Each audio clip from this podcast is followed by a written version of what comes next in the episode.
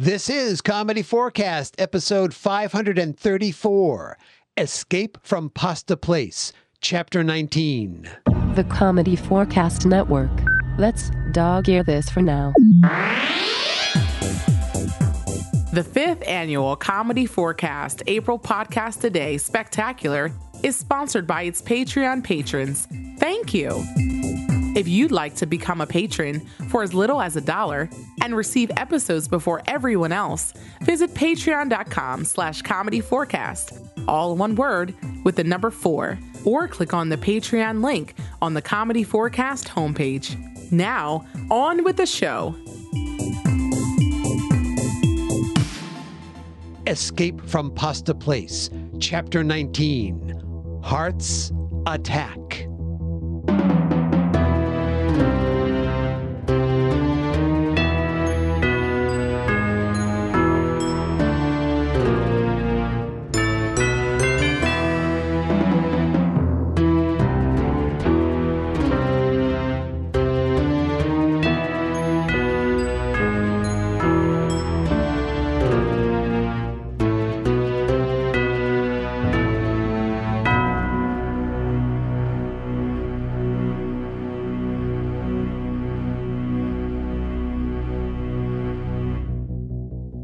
In our last chapter, everyone successfully escaped from one pasta place, just moments before the building was inadvertently blown to smithereens.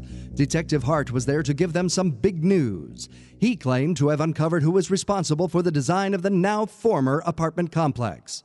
The gang decided to go with Haartte to confront the mastermind. However, Chad and Annette Baker said that they had experienced enough excitement and instead chose to head home to Ferret Candies, Ohio. The remaining group, trailed by reporter Buzz Scoop Cracker Jack Thomas, have driven to one of the unluckiest towns in America, Middling Fair's half-sister next-door neighbor, Grassside Green. The group has now gathered outside an office at Town Hall.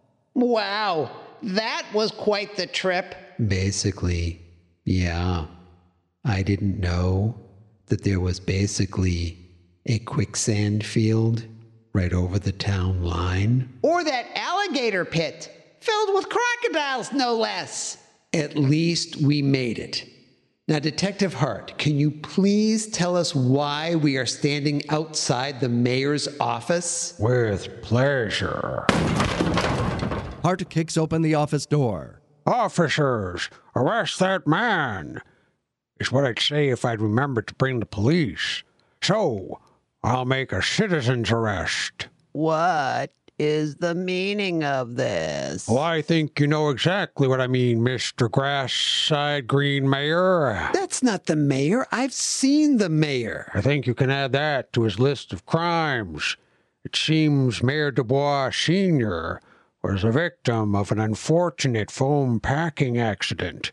And I think this mayor knows exactly what I'm talking about. No, really. I don't. Really? This envelope says otherwise. Envelope? Exactly. You see, Mayor, if that is your real name. My name is Garfield Dubois Junior, but everyone calls me Lucky. Well, it seems your luck has just run out. This envelope was sent to one bad note Billy at Middling Fair Maximum Security Prison and Pillow Refluffing Service. That's fascinating. Uh, thanks. Now, what does it have to do with me? This envelope contained the blueprints for one pasta place. It did? It done did, indeed. And those plans made their way from prison to Dayton in the possession of one Baron. The Baron thought it would be a good idea to pass them on to Dick Bando, who turned around and gave them to an architectural acquaintance as payment for a previous job. The architect saw some clever design elements in the anonymous plans that might get him recognition by his peers. So he passed them on to the owner of Caprica Coffee's Coffee Shop, Coffee Bar, and Coffee Express, who just happens to have just opened a construction company and was anxious to build something, anything, And since the town badly wanted that nuclear pasta plant gone, they were all too quick to approve the plans. Plans that would include a mechanism that could trap people a thousand feet in the air. I still don't understand. Once that happened, Middling Fair's reputation would be ruined, and you could begin promoting Grassside Green as a better place to live. It's a plan you orchestrated from right here in this very room. Great Wall of China! That explains why the mayor never showed up in person for my interviews and only Skyped in. He was off masterminding the hellscape that took place inside the lofty Pasta Place prison. I knew I should have interviewed the mayor of Middling Fair instead. Wait, does Middling Fair have a mayor? D- does anyone know that? Detective, and I use that term loosely. Could you please give me that envelope? Sure. Happy to oblige. I'd love to have more of your fingerprints on it. Yes, of course. Huh. Detective Haartte, this envelope is not from this office. Okay, well, maybe it came from someplace else in the building. I don't know the layout of these offices, but that is the mayor's seal right there on the letter inside. Yes, about that.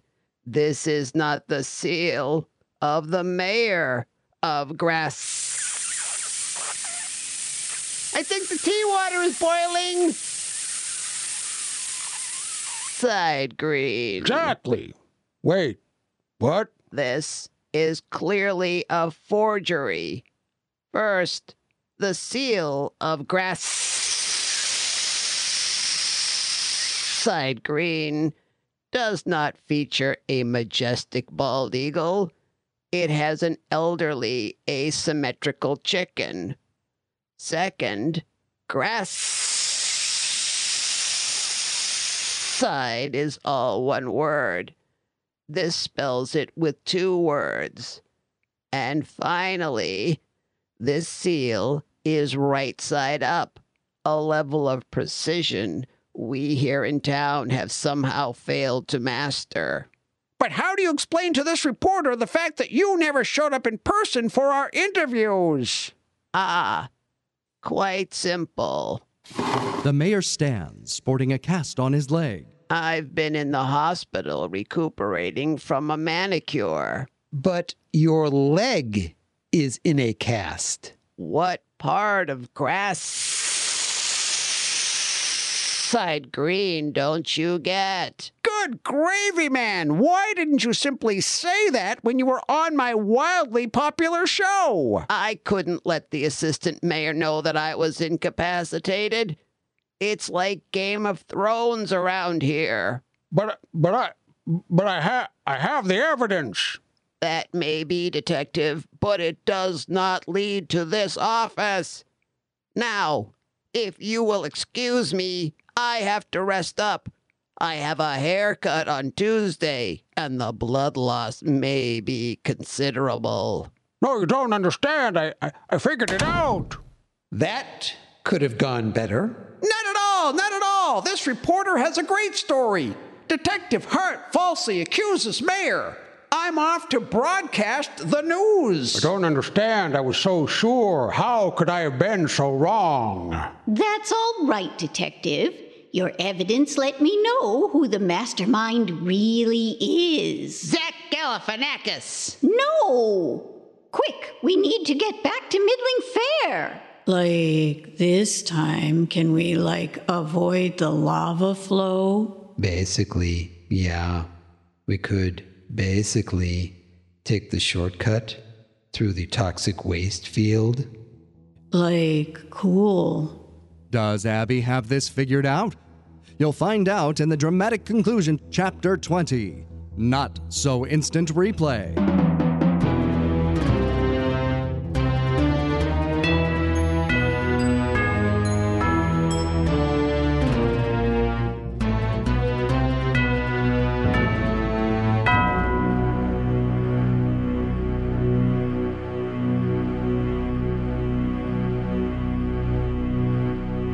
In this episode, the part of the story announcer was played by Gary J. Chambers. Remember, You can support Comedy Forecast for as little as a dollar and receive episodes before everyone else. Visit patreon.com slash comedy forecast, all one word, with the number four. Thank you. As always, this is Sir Patrick Stewart. And I'm Clinton. Saying, that's, that's it. it. We're, We're done, done, done, done, done, done, done. done. Bye-bye. Bye-bye.